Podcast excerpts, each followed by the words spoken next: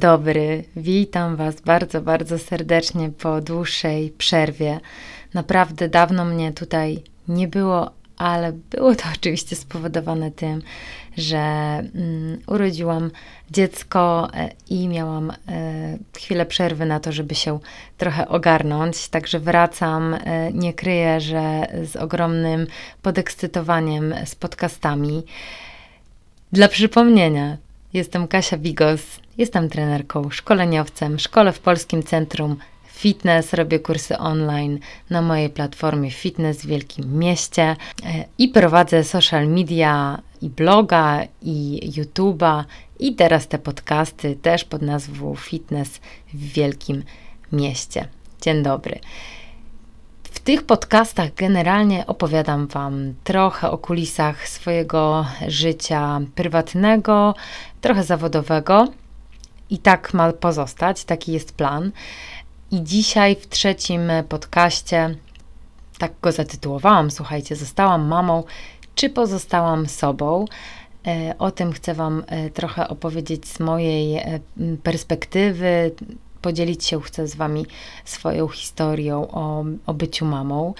Ten podcast jest o tym, w skrócie wielkim oczywiście, jak, jaką transformację przechodzimy, kiedy zostajemy mamą, niezależnie od tego, czy to jest pierwsze dziecko, czy drugie, czy kolejne.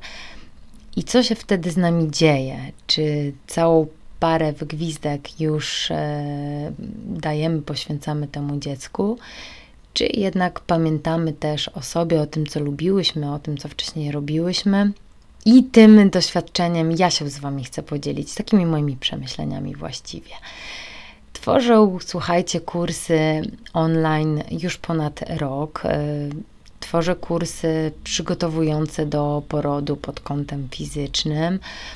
One cieszą się bardzo dużym powodzeniem na mojej platformie i co najlepsze, dostaję od dziewczyn wspaniały naprawdę feedback o tym, że pięknie im się udaje rodzić, że nawet jak od jednej dziewczyny, że nawet jak urodziła drogą cesarskiego cięcia, na co nie była przygotowana, to, to też e, jakby ten kurs bardzo dużo jej dał. No dziewczyny piszą o swoich pięknych porodach i, i mam takie poczucie, że to jest super ale ja przygotowuję jako trener, prawda? Przygotowuję wasze ciało, trochę być może też, mam nadzieję, przygotowuję mentalnie, ale tak naprawdę do roli mamy przygotować się nie da i wydaje mi się, że nikt, nikt nie jest w stanie nas do tego przygotować. Tak więc rodzi się to nasze dziecko i wraz z narodzinami dziecka rodzi się także, rodzimy się my jako mamy e, w nowej zupełnie roli, co często jest absolutnym szokiem i, i tak naprawdę też mamy prawo, żeby się z tą sytuacją oswoić. I ja pamiętam, e, pamiętam, e, kiedy zostałam mamą po raz pierwszy, jak to było i, i teraz. I chciałabym Wam te, te dwie sytuacje e, porównać, bo to są kompletnie dwa inne doświadczenia i być może skłoni Was to też do jakichś przemyśleń, do jakichś refleksji, przynajmniej mam taką nadzieję.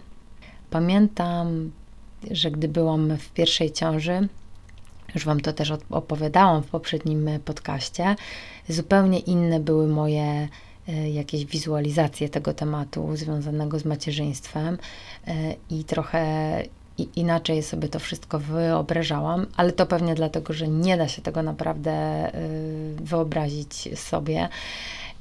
I dla mnie to był ogromny szok, bo oprócz tego, że no, ogromna miłość się natychmiast we mnie obudziła, to, to największym chyba zaskoczeniem, takim, mm, może nie największym, ale jednym z największych było to, że moje życie, moje sprawy tak naprawdę schodzą gdzieś na, da, na dalszy plan.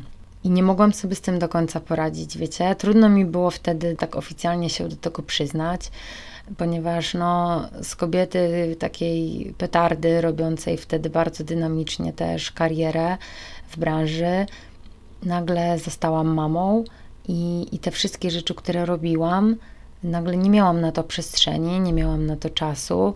E, nie miałam też czasu tak naprawdę na, na wszystkie swoje przyjemności, które do tej pory e, serwowałam. Bardzo dużo z Andrzejem podróżowaliśmy. I życie tak naprawdę też zweryfikowało, ponieważ my wyjechaliśmy z Różą za granicę pierwszy raz, jak miała około 6 miesięcy.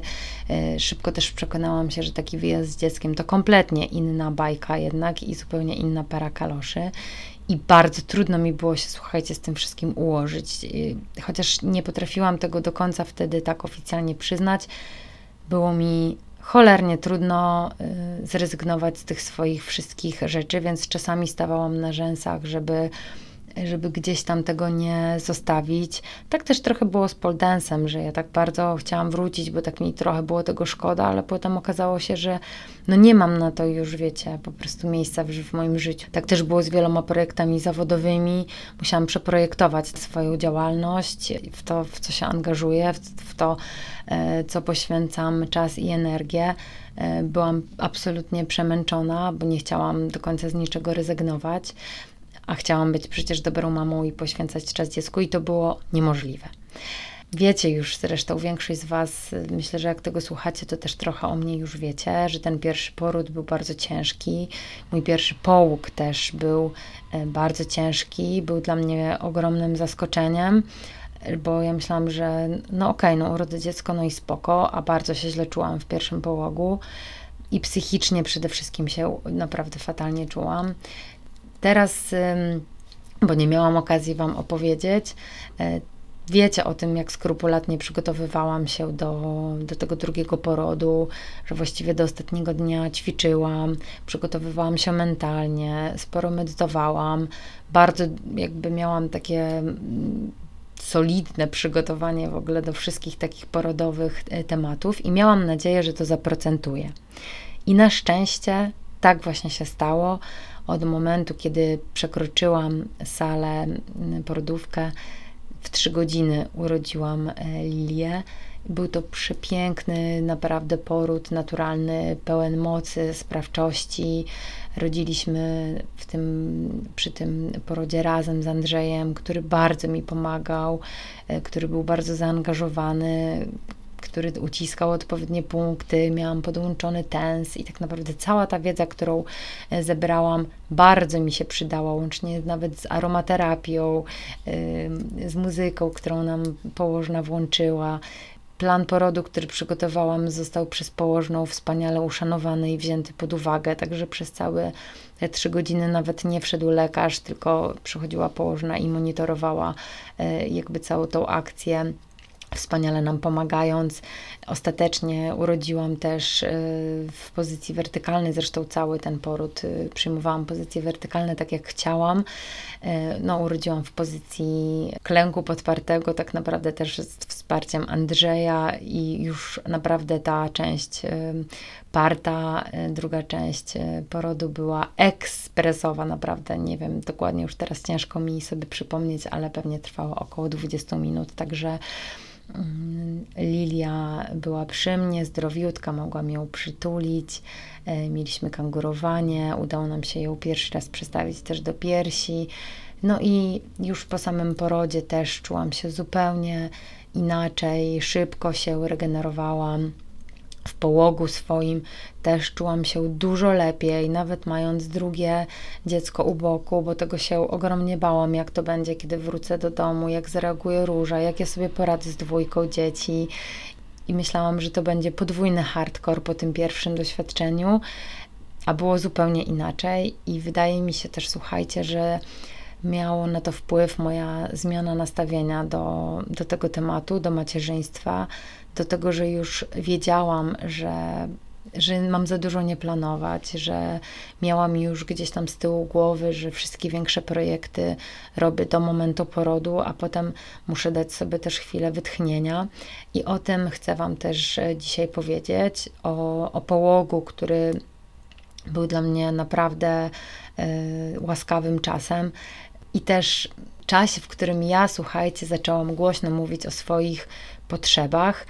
E, przede wszystkim Andrzejowi, dlatego że my na miejscu nie mamy tutaj żadnej babci, nie mamy mm, wsparcia oprócz mojej siostry w Warszawie żadnej rodziny, więc radzimy sobie we dwójkę z dzieciakami. No i jest to, nie ukrywam, czasami trudne wyzwanie, ale próbujemy temu sprostać i ja jak urodziłam Różę, to słuchajcie, oprócz tego, że jakby wiadomo, że te wszystkie moje dotychczasowe aktywności zeszły sobie na drugi plan, moje dotychczasowe przyjemności również zeszły na drugi plan i, i pamiętam, że jak Andrzej wychodził gdzieś tam na swój trening albo coś tam robił dla siebie, to miałam gdzieś tam po cichu, słuchajcie, do niego żal o to, że mnie zostawia, że ja ze wszystkiego rezygnuję, a on wychodzi sobie na trening i gdzieś tam tłamsiłam w sobie takie ciche e, poczucie złości, czy właśnie tego żalu y, tłumione, no bo w sumie jak głośno powiedzieć facetowi o tym, żeby zrezygnował ze wszystkiego, no bo ja tutaj rezygnuję ze wszystkiego i tak wydawało mi się, że nie powinnam o tym mówić,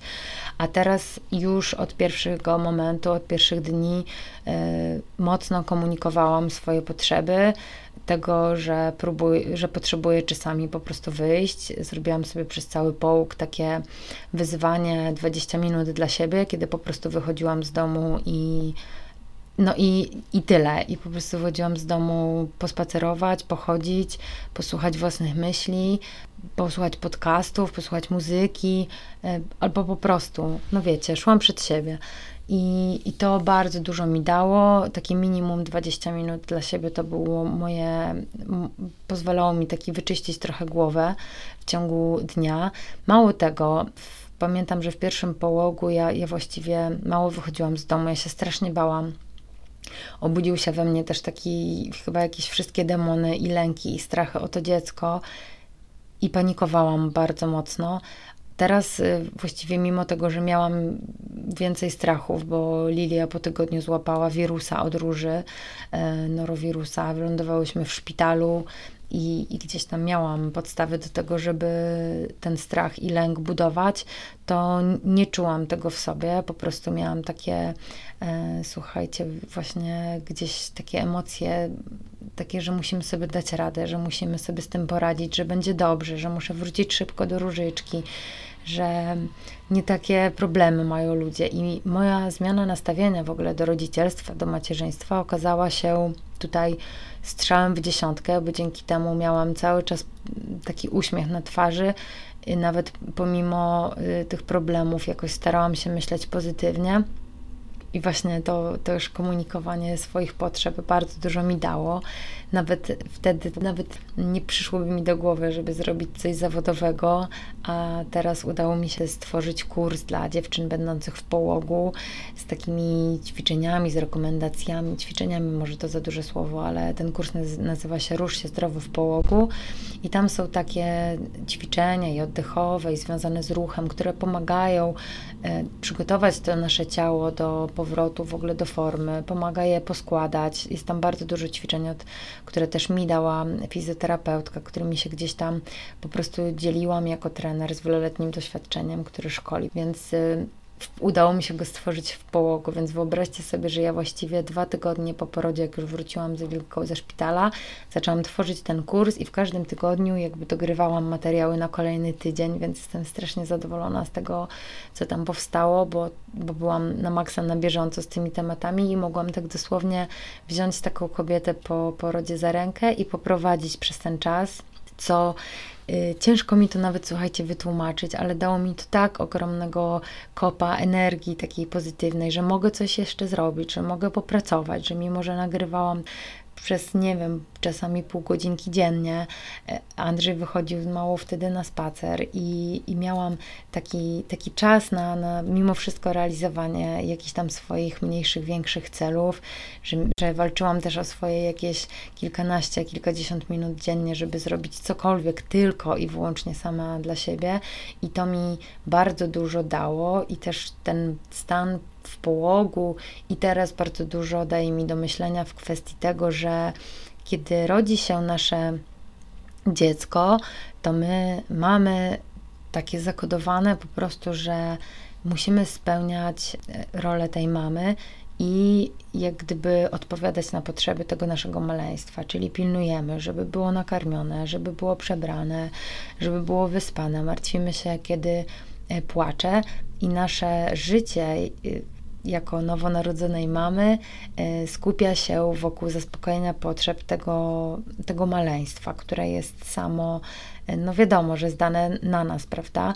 Ale bardzo dużo zaczęłam się, słuchajcie, zastanawiać nad tym, dlaczego w ogóle spychamy na zupełnie szary koniec w tym czasie własne potrzeby, czyli a co z mamą, czy ty jesteś najedzona, czy ty jesteś wypoczęta, czy ty masz czas iść się wykąpać w spokoju, umyć włosy, e, czy te podstawowe potrzeby mamy w połogu i po nim też są zaspokojone, czy myślisz w ogóle o nich, o sobie, i dużo o tym myślałam, i dlatego gdzieś już, już kilka tygodni zbieram się do nagrania tego podcastu. I chciałam Wam trochę o tym powiedzieć, ponieważ ja sama też jeszcze mam dużo do zrobienia i gdzieś tam wiadomo, że to nie jest tak, że ja mam nagle czas na to, żeby iść sobie na jakieś zajęcia swoje, spełniać jakieś teraz y, po prostu, wiecie, marzenia o, nie wiem, robieniu kursu y, rysowania, ale bardzo pilnuję tego, żeby minimum jakby swoich potrzeb na ten moment było zaspokojonych i, i uważam, że to jest ogromnie ważne, bardzo dużo mi to daje. A pierwszym krokiem było głośne mówienie o tych swoich potrzebach. I pamiętam, jak realizowałam kurs E, psychologiczne Szkoła Rodzenia. Tam bardzo fajnie autorka opowiadała o tym, jak w różnych kulturach myśli się o połogu. E, I generalnie w takim bardzo dużym skrócie mogę Wam tylko powiedzieć, że w różnych kulturach naprawdę jest to jest bardzo różnie. E, najbardziej gdzieś tam mnie urzekły te kultury z Chin czy z Maroka, mm, gdzie tam po prostu kobieta w połogu ma polegiwać, generalnie odpoczywać i w bardzo wielu kulturach, nie wiem na ile się to też przekłada na teraźniejsze czasy, y, kobieta ma być właśnie tą położnicą, czyli ona w tym połogu tak naprawdę ma nakarmić swoje dziecko i odpoczywać, i się regenerować po porodzie. I, I to jest takie dosyć zabawne, prawda? Bo kiedy odniesiemy to do naszego do naszego życia, do naszych czasów, gdzie no, gdzie przysłowie do wychowania dziecka potrzeba całej wioski często ma się jak po prostu, no nijak ma się. Jesteśmy właśnie same, mąż pracuje, my często jeszcze mamy gdzieś tam drugie dziecko i właściwie no to jest hardcore, nie? No bo musimy to wszystko y, ogarnąć y, same i niewiele jest tak naprawdę pomocy. Ale mimo wszystko, nawet pomimo takich sytuacji, też uważam, że warto e, się dzielić z tym, z tym, kim możemy się dzielić, mówić właśnie głośno o tym, że jesteśmy zmęczone, że potrzebujemy pomocy. No bo jak gdyby wiecie, że to nasze samopoczucie to jak my się czujemy fizycznie i psychicznie, no to bezpośrednio tak naprawdę ma się do tego, jak się będzie zachowywało nasze dziecko ja mogę się z Wami teraz podzielić tym, że Lilia jest kompletnie innym przypadkiem niż Róża. E, Róża nie spała w nocy, właściwie budziła się non-stop, bardzo mało spała w dzień, więc ja w ogóle się praktycznie nie regenerowałam. Ona była non-stop pobudzona od małego do tej pory, jest po prostu takim wulkanem i całą tę ciążę, kiedy ja byłam bardzo mocno zestresowana o nią, kiedy miałam bardzo trudny, długi poród, kiedy miałam koszmarny połóg. Wydaje mi się, że to wszystko e, miało też wpływ na, na to dziecko, na jej emocje, na jej napięcia. E, teraz było zgoła inaczej. Miałam bardzo spokojną ciążę, aktywną, wspaniałym nastawieniu do, od początku do końca. Jak widzicie, ten poród też y, był wspaniały, połóg tak samo. I ja z tym takim spokojem y, też podchodziłam do tego dziecka bez nerwów, bez stresu, bez lęku. I ona jest, słuchajcie, po prostu oazą spokoju. Ja ją muszę budzić w nocy na karmienia dosłownie, bo ona po prostu śpi. Ona śpi 12 godzin w nocy i y, z dwoma przerwami po prostu na karmienie, zmienianie pieluszki tfu, tfu, odpukać. Oczywiście nie wiem, jak będzie, mogą być różne regresy niedługo, ale ogólnie jest takim dzieckiem, przy którym mogę bardzo dużo i popracować, i coś porobić, i jest to niesamowite dla mnie doświadczenie zupełnie innego macierzyństwa. I gdzieś w głębi y, swojej duszy i swojego serca wydaje mi się, że naprawdę procentuje y, to moje to, ten mój spokój, który od początku, kiedy dowiedziałam się o ciąży, w sobie miałam. Y, te moje medytacje, te moje przygotowania y, i właśnie jakby moje nastawienie do tego macierzyństwa mm, zaprocentowało też po prostu dla tego dziecka tak czuję, słuchajcie, ktoś może się ze mną nie zgodzić i się ze mną może kłócić, ale ja czuję, że tak właśnie jest i, mm, i dlatego warto chyba, wydaje mi się, że warto nad tym też pracować, mówić o tym, czego, czego potrzebujemy. I mimo, że tutaj u nas y, być może te tradycje połogowe są zupełnie inne, być może nie mamy tej rodziny, która nam może pomóc, to i tak warto pamiętać o sobie i robić chociaż takie mini, mini e, rzeczy tylko dla siebie, nawet jak ten spacer, takie, które wydają się totalnymi błahostkami, ale które pozwolą nam, wiecie, się tak rozminować czasami, po prostu wyciszyć, e, gdzieś tam strzepnąć e, takie emocje, które w nas siedzą, ale oprócz tego warto o tym mówić, czyli nie tłamsić w sobie swoich właśnie potrzeb, swojego żalu, e, gdzieś tam po prostu czasami warto powiedzieć, tupnąć nogą, słuchaj, no trudno, e, ogarnij to i tyle. Ja wychodzę albo ja gdzieś tam idę i, i tyle. I ja też mam swoje potrzeby, ja też jestem ważna ja tak robię teraz i Andrzej, słuchajcie, po prostu nie ma żadnych pretensji. On naprawdę mi, on, abstrahując od tego, że jest naprawdę super tatą i wspaniałym mężem, który mnie wspiera, ale no nie wpadłby na to, że ja mam jakieś potrzeby, y, tak jak nie wpadł na to, nie wpadał na to, kiedy różyczka była malutka, jeśli ja o tym nie potrafię powiedzieć. Także jeżeli chcemy, żeby nasze potrzeby, gdzieś tam tęsknoty i smutki były zaspokajane, no to musimy głośno mówić o tym, y, czego potrzebujemy i też naszym zachowaniem gdzieś tam pomagać temu. To jest taka moja, nie wiem czy rada, po prostu dzielę się z Wami tymi ostatnimi miesiącami. Właśnie nagrywając to dzisiaj, Lilia ma y, trzy miesiące i, y, i tak pomyślałam, że już strasznie chcę nagrać ten podcast i właśnie zostawiłam ich też, mimo że mamy dwie dziewczyny w domu i, i przyszłam do biura nagrać, y, nagrać ten podcast, bo już mi siedział długo w głowie i w serduszku. I chciałabym Was z tym zostawić, czyli Rodzę się jako mama, zaspokajam potrzeby dziecka. Chciałabym Was zostawić z tą myślą, czy no właśnie, co z moimi potrzebami, co, co z moim czasem tak naprawdę, chociaż na małe rzeczy. Prowadzę teraz taką grupę Mama wraca do, do formy po ciąży.